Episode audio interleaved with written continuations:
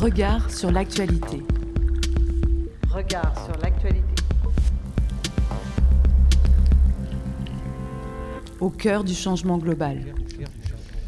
Et on est toujours en direct et en public de la bibliothèque euh, municipale de la, de la Pardieu sur Radio Anthropocène. Et on accueille euh, Pierre Lemaire. Bonjour, euh, bonjour Pierre, pardon. bonjour Florian. Bonjour à tous. Pierre, tu es, tu es journaliste à, Rue 89. Tu viens pour nous présenter l'enquête de Rue 89. Et donc aujourd'hui, on va, on va parler PIFAS parce que ça va être le sujet de notre entretien du jour. Et donc, pour commencer, de quoi parle-t-on? Qu'est-ce que c'est que les PIFAS, Pierre? Alors les PFAS, les PFAS, donc à prononcer PFAS, c'est déjà quatre lettres pour une famille de produits chimiques franchement pas facile à prononcer. Les perpolyfluoroalkylés, bon, plus couramment appelés les perfluorés. bon, on se fait des petits défis comme ça. C'est une famille euh, de composants chimiques qui, euh, qui, qui, regroupe 4730 euh, composés. Euh, ils sont notamment utilisés pour leurs propriétés anti-adhésives, anti-taches, anti-graisse, et se retrouvent dans beaucoup de produits de notre quotidien, les poils, les cosmétiques, euh, les, embouts, les buccaux pour les cigarettes électroniques. Voilà, il y a beaucoup euh, d'éléments comme ça, on les retrouve. sur Lyon, l'industrie chimique les commercialise depuis les années 40. À Pierre-Bénite, dans le sud de Lyon, la fameuse vallée de la chimie, dont on reparlera plus tard, l'utilisation des perfluorés, en fait, c'est c'est dans ces eaux-là, mais plutôt 1960. Euh, et on connaît euh, les, dégâts, leurs dégâts sur la santé depuis euh, assez récemment sur Lyon, mais en fait, on connaît leurs dégâts, les dégâts qu'ils causent sur la santé depuis assez longtemps.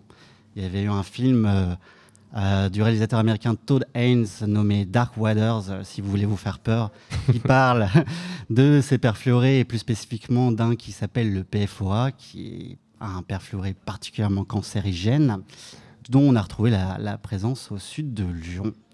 Donc euh, voilà, c'est pour ça qu'aujourd'hui on parle de ces PFAS parce que c'est vraiment une problématique lyonnaise. Et, du coup à Lyon, on en parle depuis quand? On en parle depuis le 11 mai 2022. C'est Martin Boudot, euh, journaliste pour l'émission Vert de Rage de France 5, qui avait révélé la présence de, de ces substances de partout en fait. Mhm. Dans l'eau, dans le sol des potagers, dans le lait maternel. Euh, le journaliste qui était financé avec nos impôts, et c'est une bonne chose, avait eu les moyens de mener une enquête complète. Moi, je me rappelle, on, était là lorsqu'il a présenté ses résultats. Euh, ces résultats devaient sortir à la base six mois après ce point presse, et vu l'urgence, il les avait sortis avant, et il y avait beaucoup de monde à ce point presse. Et chose assez étonnante, il y avait d'ailleurs déjà des, représentants de l'État dans la salle, euh, ce qui est assez rare dans ce genre de cas. Je me rappelle, on avait, on avait écrit un article assez long dans, dans la foulée où on titrait déjà à l'époque sur le scandale des perfluorés et le terme est ensuite, a été ensuite repris par euh, la plupart de la presse lyonnaise. Et alors, ça a été quoi votre réaction à, Rue 89 quand vous avez vu ces résultats? Bah, euh, Le scandale était tout bonnement énorme. Quoi. On hmm. parle de substances, euh, du coup, comme je vous disais, de partout et on note des présences de ces polluants éternels jusqu'à 36 400 fois plus élevé que la moyenne euh, classique. On a des, taux énormes à proximité des usines d'Arkema et Dakin. Alors euh, nous déjà, on, tombe un peu de notre chaise, mais surtout on voit que les services de l'État réagissent très vite ce jour-là, je précise, parce qu'en réalité, ils n'ont pas réagi si vite que ça. Mais on, y reviendra. Je me souviens que dans la soirée, on a eu des communiqués de presse de la préfecture, de la métropole de Lyon, alors qu'on ne va pas se mentir, en règle générale, euh, les réactions sont beaucoup moins rapides. Et puis pour l'anecdote, euh, nous, on avait même des reportages prévus, euh, notamment dans un jardin partagé qui a été mis en place à Pierre-Bénite. Et après les révélations, tout a été coupé, on n'a pas pu faire le reportage. Et on, sentait vraiment qu'il y avait une onde de choc dans le public. Et alors vous, comment est-ce que vous travaillez sur ce sujet-là? Alors la difficulté de ce sujet, c'est que c'est vraiment un sujet sur le long cours. Donc on est très, on est en contact très régulièrement avec des associations, des militants, des collectifs tout le long de la vallée de la chimie, parce que ça concerne vraiment un grand nombre d'habitants. Donc une partie de notre travail consiste à documenter les conséquences de cette pollution. On avait par exemple dévoilé les conséquences de cette pollution sur la pêche dans le Rhône, donc avec euh, la préfecture qui déconseillait très fortement la pêche. Mais aussi on a documenté le fait que ben il est fortement déconseillé de manger des œufs euh, au sud de, qui viennent de poulailler au sud de Lyon. Et bon bref, euh, les potagers qui sont trop proches des usines de l'usine Arkema, il y a des questions à se poser. Quoi. Après, en tant que média d'investigation lyonnais, euh, notre but, c'est aussi de pousser des pistes d'enquête. C'est-à-dire? C'est-à-dire qu'on essaie de travailler sur des questions qui ont été un peu laissées en, en suspens. Par exemple, on s'est posé la question du bah, pourquoi, pourquoi ces informations sortaient si tard? Parce que comme je vous l'ai dit en préambule, il y avait déjà eu un scandale aux États-Unis au début des années 2000, mais il y en avait aussi aux Pays-Bas, en Italie. là, en prenant mes notes, je me rappelais d'un article de Libération qui parlait en 2020 déjà de cette pollution perfluorée. Donc, euh, en fait, euh, le problème n'était pas totalement inconnu. Et pour en avoir déjà parlé avec euh, des inspecteurs de l'aide réelle, pour eux, ça avait tendance à être un sous-sujet. Donc, on a travaillé sur, sur ce manque. Et ce qu'on a découvert, c'est que les inspecteurs de, de l'aide réelle en charge des ce qu'on appelle les installations classées, donc c'est toutes les grosses usines polluantes du sud de la vallée de la chimie, ben, dans certains services, pas dans toutes, hein, dans, dans, dans, certains services de, de l'État, il y a suffisamment d'agents, mais dans, certains services spécifiques sur ces installations classées, il manque du monde. Enfin, il manque parce que d'une part, euh, c'est des métiers qui sont très compliqués, euh, où il y a énormément de pression de la part des industriels. On imagine facilement euh, la difficulté d'un d'un inspecteur qui se retrouve face à un géant comme Arkema, c'est quand même mmh. de pression, mais aussi parfois du public et même des, journalistes comme nous, voilà, qui, où on leur demande d'être très réactifs. Et c'est un métier qu'il faut le dire est très technique et qui n'est pas évident. Et il y a clairement des manques euh, au niveau des services de l'État là-dessus. Nous, on, ne jetait pas d'ailleurs pas totalement la pierre à la préfecture parce que c'est lié en, partie au fait que le métier soit compliqué, mais il faut reconnaître qu'il y a des trous dans la raquette, quoi. Donc euh, la conséquence de ça, c'est qu'il euh, y a beaucoup d'entreprises à gérer dans la veille de la chimie et les inspecteurs ne peuvent pas être de partout. Donc, et, du coup, aujourd'hui, où est-ce qu'on en est? Alors aujourd'hui, on en est au fait que Arkema a annoncé qu'il allait baisser euh, progressivement euh, l'utilisation de PFAS jusqu'à une disparition fin 2024. Euh, voilà, et en fait, il répond aux demandes de la préfecture, mais en fait, ça, rentre dans son process industriel. Donc bon, la punition est quand même pas franchement salée, pour le dire gentiment. je pense qu'on aura l'occasion d'en parler tout à l'heure, mais ça en agace quand même pas mal. Et euh, les citoyens et militants continuent des actions. Donc, euh, celles qui sont les plus connues, c'est les actions menées par l'association de juristes Notre Affaire à tous, euh, qui a posé un référé devant le procureur de la République pour accélérer une procédure en justice contre Arkema. Sauf que pour l'instant, celui-ci a été porté devant les juges des libertés qui l'a débouté. C'est un peu technique, mais grosso modo, pour le faire court, la, la, procédure judiciaire prend un peu de retard. quoi. L'association a fait appel de cette décision d'ailleurs. Et alors qu'est-ce qu'ils veulent? Ils veulent qu'une étude d'imprégnation et des risques sanitaires soit effectuée aux frais de l'entreprise en application de ce qu'on appelle le principe de pollueur-payeur. Sans cela, bah, d'une part, il ne sera pas possible de documenter et de connaître clairement les conséquences sanitaires de cette pollution.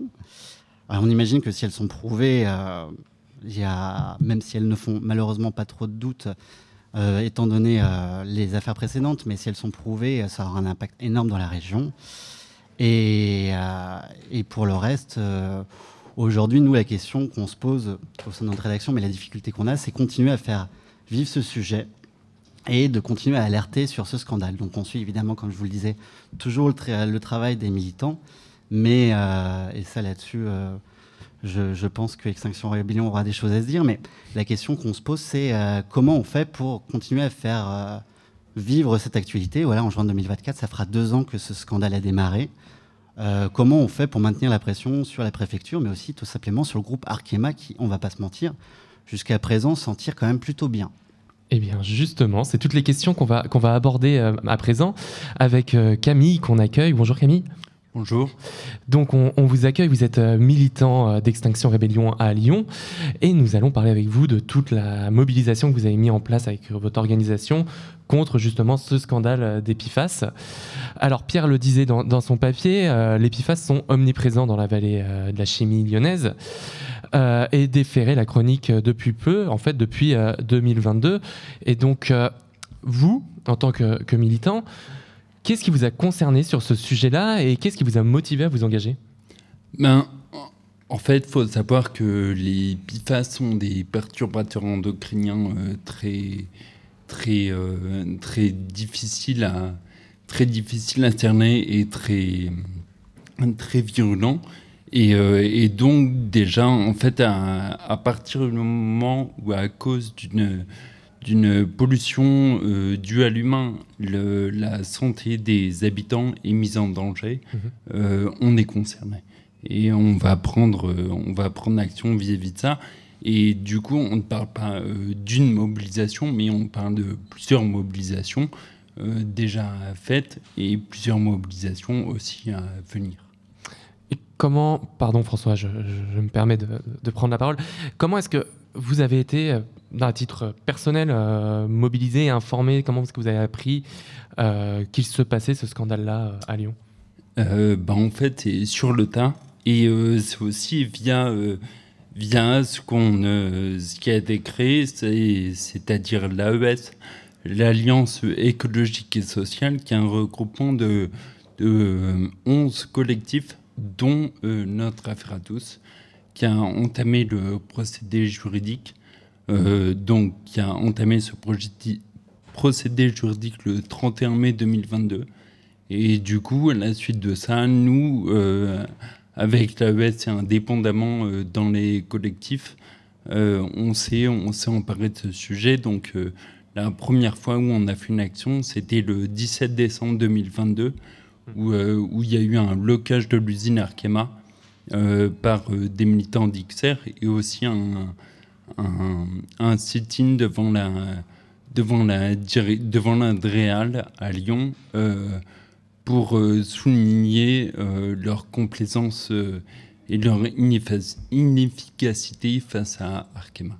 Et Pierre le Pierre le, disait tout à l'heure dans, sa chronique, on, le voit, c'est un sujet qui est très technique. la question des PFAS, c'est quelque, chose de complexe, même si ils sont omniprésents dans, notre environnement immédiat, euh, c'est des anti-adhésifs, on les, il a rappelé toute cette, présence. Euh, je me demandais comment, vous êtes formé, en fait, comment vous avez appris euh, et, enquêté autour de ces, de ces enjeux ben, Tout simplement, moi je suis pas du tout scientifique, j'ai juste lu. très clairement, je me suis juste renseigné. J'ai demandé aux personnes, j'ai demandé aux personnes concernées. Euh, donc c'est je suis, en, je suis directement en lien avec euh, des personnes de, de, NAT. On est directement en lien avec des personnes de NAT et, euh, et du, coup, du coup, en fait, on, se fait aussi le relais des habitants de Pierre-Bénite qui, qui sont très concernés par ça et du coup qui se renseignent aussi eux énormément et qui nous le font savoir. Hmm. Et du coup, une fois que vous, avez été un petit peu formé, vous avez pris connaissance de, tous ces enjeux-là, vous avez lancé plusieurs opérations, vous avez commencé à nous en parler, plusieurs actions. Est-ce que vous pouvez hmm. nous faire une petite rétrospective de toutes les actions qui ont été menées jusqu'à celle euh, du week-end dernier? Ben, euh, Comme je disais, d'abord, la, première euh, en date, ça a été, ça a été à la suite du, du dépôt en justice du référé pénal environnemental euh, du 31 mai 2022. Donc nous, on a fait une, euh, une, une, action euh, six mois plus tard, le 17 décembre 2022. donc devant l'Adréal et devant l'usine Arkema, mmh. en demandant l'application de la loi pollueur-payeur, en leur demandant des rétributions au niveau de leurs salariés et des personnes habitant autour de l'usine. Ensuite, euh, six mois plus tard, le 18 juin 2023, il y a eu euh, donc en fait des collectifs. Euh, il y a Alternativa, Rhône et des collectifs de riverains de Pierre Bénite qui sont emparés de, de, la, de la mobilisation, qui ont créé une mobilisation et qui ont, qui ont fait des, des actions symboliques comme le dépôt d'œufs euh, devant l'usine Arkema, parce que comme euh, notre collègue de rue 89 euh, l'a précisé, la préfecture recommande de ne pas consommer la chair de poulaille ni les œufs issus de Oulin Pierre Bénite. Mm. Donc ça montre quand même qu'il y a une sorte de problème. Et ensuite, du coup, le week-end dernier, le 2 décembre, on faisait samedi 2 décembre, on faisait une sensibilisation place de la République afin euh, d'échanger sur le sujet des faces et d'informer sur ce sujet extrêmement compliqué. Et lundi, juste après, euh, le 4, du coup, on allé bloquer euh, symboliquement l'usine afin d'avoir un relais médiatique important, ce qui a été, ce qui a été fait puisqu'on a fait l'ouverture du journal de France 3 avec ça. Et, ça me fait penser, là je rebondis sur vos propos, vous parliez du fait que la préfecture déconseillait de consommer des œufs qui sont produits sur les communes de Pierre-Bénitier, je ne dis pas de bêtises. Mm. je pense à ça, par exemple en Belgique, il y a des communes où pour les mêmes raisons, il est même interdit de boire l'eau du robinet. Est-ce qu'en France, et plus particulièrement à Lyon, les mesures qui sont prises, elles sont suffisamment importantes? Est-ce que c'est pas dangereux? J'en sais rien, hein, mais de boire l'eau du robinet, je vous pose la question à, vous, Camille, mais je, peux, je, pose également la question éventuellement à, Pierre Lemaire de rue 89, qui est peut-être informé aussi sur ces questions-là. Je ne sais pas ce que vous en pensez. Alors en France, il n'y a que des recommandations, il n'y a mmh. pas de il n'y a pas d'obligation ou de restriction ou d'interdiction. Mhm. Euh, pas encore, du moins. Euh, il y a un projet de loi euh, qui, qui, est en train d'être fait, mais, mais bon, au vu de la, de la, du temps politique, je ne sais pas quand ce projet de loi va, va advenir. Pierre, est-ce que vous avez des, informations sur ces questions-là, sur la dangerosité de, consommer certains produits ou même de l'eau du robinet dans, la commune, dans les communes de la métropole de Lyon? Sur, euh, sur, euh, sur la dangerosité, à partir du moment où il y a des recommandations quand même de ne pas. bon, je veux dire, pour arriver au stade de l'interdiction, faut, faut vraiment, faudrait en fait qu'il y ait cette euh, étude d'imprégnation qui soit menée jusqu'au bout, de manière à pouvoir évaluer réellement les conséquences sur la santé de cette pollution-là. Et justement, bah, c'est peut-être le moment d'en parler également, mais c'est un de vos gros axes de, militantisme, c'est de faire en sorte qu'il y ait plus d'études sur les impacts euh, d'Epiphase sur la santé et sur l'environnement.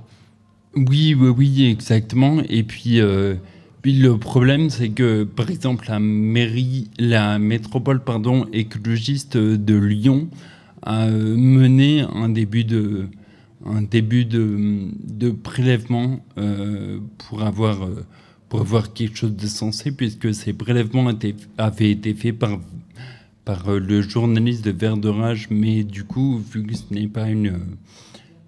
vu que ce n'est pas entre guillemets étatique, ça ne pouvait pas être pris réellement en compte. Donc ça, s'est mis en place, mais ça coûte très cher. Et en fait, c'est la métropole qui paye avec ça avec ses deniers. Nous, ce qu'on demande, c'est que donc c'est nous qui payons au final. Euh, et, en fait, ce qu'on demande, c'est que c'est que Arkema paye ça. C'est que euh, le, les premiers concernés, les premiers pollueurs, euh, prennent leurs responsabilités. Je, me, je, me, demandais, vous, vous, avez évoqué les différentes actions qui sont déroulés dans l'espace public ou devant euh, les locaux d'Arkema, etc.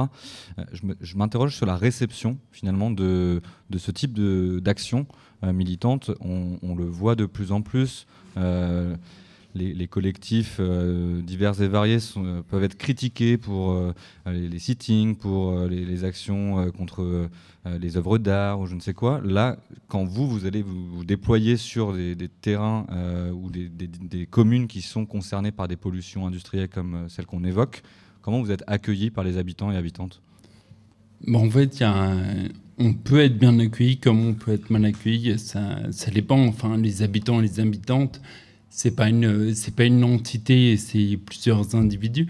Donc en fait, il faut juste beaucoup de dialogue, beaucoup d'échanges, beaucoup de médiation et, euh, au fur et à mesure, en fait, euh, même les gens quand euh, quand dès le quand l'indicateur on a bloqué l'usine, en fait, il y avait beaucoup de de personnes qui travaillent dans l'usine. Il y a eu il y a eu beaucoup de dialogue qui a été fait avec eux, mhm. avec et eux, et, et du coup, on a enfin, on a pu échanger avec eux et voir qu'ils n'étaient pas opposés à ça et que notamment euh, CGT, euh, CGT Arkema, enfin CGT de la chimie en général, euh, demande aussi euh, plus de sécurité, une augmentation de salaire et une prévention des risques pour les employés parce que pour rappel, c'est les employés les premiers touchés, c'est eux qui vivent dans la zone à risque, c'est eux qui créent tout ça.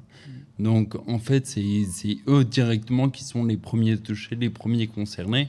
Et, euh, et du coup, c'est avec eux aussi qu'on discute en priorité. Mais il y a plein d'autres trucs. Il y a le stade de foot juste à côté de, de l'usine Arkema. Euh, la terre là-bas est 84 fois plus pollué que la limite de l'OMS. Et c'est des, des gamins qui vont jouer au foot. Enfin, il y, a des, y a des gens qui jouent au foot tous les jours là-bas. Mmh. Donc. Et on se demandait, Pierre, tu, vous aviez une. non, c'était juste un très rapide commentaire pour rebondir sur ce que disait Camille, parce que ce qui est vraiment, enfin, ce qui est intéressant, d'une part, c'est de voir comment des collectifs, des militants lyonnais peuvent aussi travailler avec des collectifs locaux et de voir comment, à l'échelle locale, euh, on parlait du syndicat CGT, un syndicat comme la CGT, son but, c'est évidemment de défendre les employés, mais c'est aussi de défendre l'emploi. Mmh. Et c'est intéressant en termes de réaction, ça montre aussi euh, l'étendue de la problématique parce que pendant très longtemps, ça a été compliqué d'avoir des informations euh, du côté d'Arkema au sein des syndicats parce que ils ont, ils ont été très longtemps sur une ligne où ils essayent quoi qu'il arrive, quoi qu'il en coûte, bon j'utilise un peu le terme, euh, bref, euh, de préserver l'emploi. Et là, on, se rend compte de l'ampleur aussi du scandale quand on voit que des syndicats sortent euh, les échelles à, ce sujet. Quoi. Et quand on fait les réunions publiques à Pierre Bénite, parce qu'il y a des réunions publiques organisées par la mairie, par les métropoles, il y a beaucoup d'habitants et on voit beaucoup d'habitants qui sont des anciens salariés, car c'est des entreprises qui, qui employaient énormément de gens. Quoi. Il y a aussi cette problématique d'ailleurs qui rentre dans, dans les considérations des services de l'État. Il y a d'un côté l'environnement, et c'est la classique, et de l'autre préserver l'emploi. D'accord. C'était juste ce commentaire. Et on, estime que c'est environ, on estime que c'est environ 350 000 personnes touchées de manière, euh, de manière euh, au-delà des seuils pour la santé. Donc ça veut dire tout Lyon et ses environs. Hmm. voilà. et, justement, pour bondir là-dessus, comment est-ce que ça se prépare quand on est une organisation militante une démarche juridique comme notre affaire à tous pour aller engager donc un recours en justice? Comment est-ce que nous on a envie de savoir un petit peu les, les détails techniques parce qu'on on n'y connaît rien, pour, tout dire. Et je suppose que quand on est militant, on n'est pas spécialiste non plus de, questions juridiques. Donc comment est-ce qu'on s'organise? Comment est-ce qu'on se constitue partie civile? Comment est-ce qu'on essaye de, faire en sorte qu'il y ait d'autres personnes qui s'engagent? Et comme, le disait Pierre, effectivement, il y a beaucoup de personnes qui peuvent être touchées, mais en même temps qui sont partie prenante euh, de la question d'Epiphase, c'est-à-dire qui travaillent dans ces usines-là usines -là, et donc qui n'ont pas forcément envie de dénoncer ces usines pour ne pas perdre leur travail. Enfin, comment est-ce que ça se passe tout ce, tout ce moment-là. Oui, alors euh, déjà, on a beaucoup de chance d'être aidé par, euh, par un collectif euh, national qui est notre à touche de redige des recites, parce que merci à eux, et qui nous aident vachement là-dedans, qui se font le relais des collectifs de riverains, qui, qui aussi nous relaient énormément d'informations sur sur la temporalité de quand faire nos actions, quand faire des événements de sensibilisation afin de, de relayer des actions pénales. Donc euh, là, là, en l'occurrence, euh, les, euh, les, les appels qui ont les appels juridiques qu'il y a eu, c'était le 9 novembre et le 7 décembre. Donc donc c'était c'était dans le dans la temporalité. Donc en fait, nous on n'y connaît pas grand chose non plus. Mm-hmm mais on a des gens qui s'y connaissent pour nous aider. En fait, c'est ça en général un collectif. C'est euh, individuellement, on ne sait pas trop de quoi on parle, mais dans le collectif, il y a toujours des personnes qui savent de quoi ils parlent. Et du coup, on s'appuie sur les personnes euh, en fonction de, du sujet. Et du coup, quelles sont les, suites à, toutes ces actions? Qu'est-ce qu'on peut attendre? Je sais qu'à l'échelle européenne, il y a une loi ou en tout cas des discussions qui sont en cours sur l'interdiction justement des PFAS. Qu'est-ce qu'on peut attendre euh, des suites à venir? Alors déjà, euh, il y, a le résultat de l'appel qui va être le 11 janvier 2024, si ma mémoire est bonne. C'est ça. et, du coup, euh, du coup, en fait donc déjà, à ce moment-là, on verra si on fait un pourvoi en cassation, si Arkema fait un pourvoi en cassation en fonction du résultat, mais euh, ça ne s'arrêtera pas là évidemment. Et du coup, nous, en tant que collectif, on va euh, se mobiliser, donc euh, continuer à mobiliser les personnes autour de l'usine, continuer à essayer de sensibiliser les personnes qui ne connaissent pas le sujet, pas encore, et, euh, euh, créer des actions. Ça, après, au niveau de la temporalité, je ne vais pas tout vous dire, c'est quand même mieux s'il y a une surprise. On suivra attentivement euh, les, différentes suites. J'ai une question peut-être un peu d'ouverture sur, sur finalement, à partir de ce, cas du scandale d'Epifas et de, la vallée de la chimie lyonnaise, l'Arkema, tout ce dont on discute, à, travers le, les relations partenariales que vous construisez, notamment avec les syndicats. Euh, et je me demandais dans quelle mesure ces, initiatives euh, qui font l'alliance, qui, montrent la possibilité d'une alliance entre des initiatives citoyennes et des organisations syndicales, c'est quelque chose qui, c'est un précédent qui peut amener à, des suites. Et comment vous envisageriez du coup cette collaboration dans le futur pour penser les luttes environnementales? Bah en fait, ça fait, euh, ça fait environ trois ans qu'il y a déjà une collaboration avec l'ES, la CGT, fait partie de cette alliance écologique et sociale. Il y a FSU, il y a, euh, il y a différents syndicats en fait. Donc, euh, parce que pour nous, l'écologie est sociale et le social est écologique. Enfin, et en fait, la convergence des luttes est extrêmement importante. Et euh, je suis en train de partir sur complètement autre chose que la question. Mais, mais du coup, en en somme, euh, l'idée en fait, c'est de ne pas travailler dans notre coin et, euh, et de, travailler avec toutes les personnes qui veulent améliorer les choses, peu importe leur, euh, leurs envies d'amélioration, leur type d'envie d'amélioration.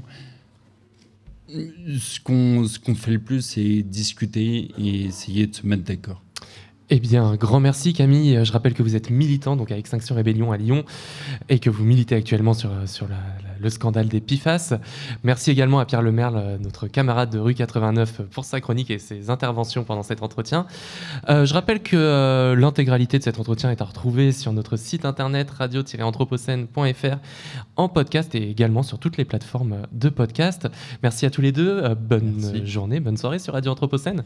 Merci. Merci. bientôt. Nous, on se retrouve dans quelques minutes pour Cultura, la chronique culturelle de Valérie Didier.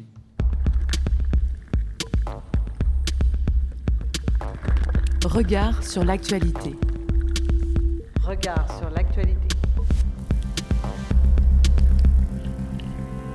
Au cœur du changement global.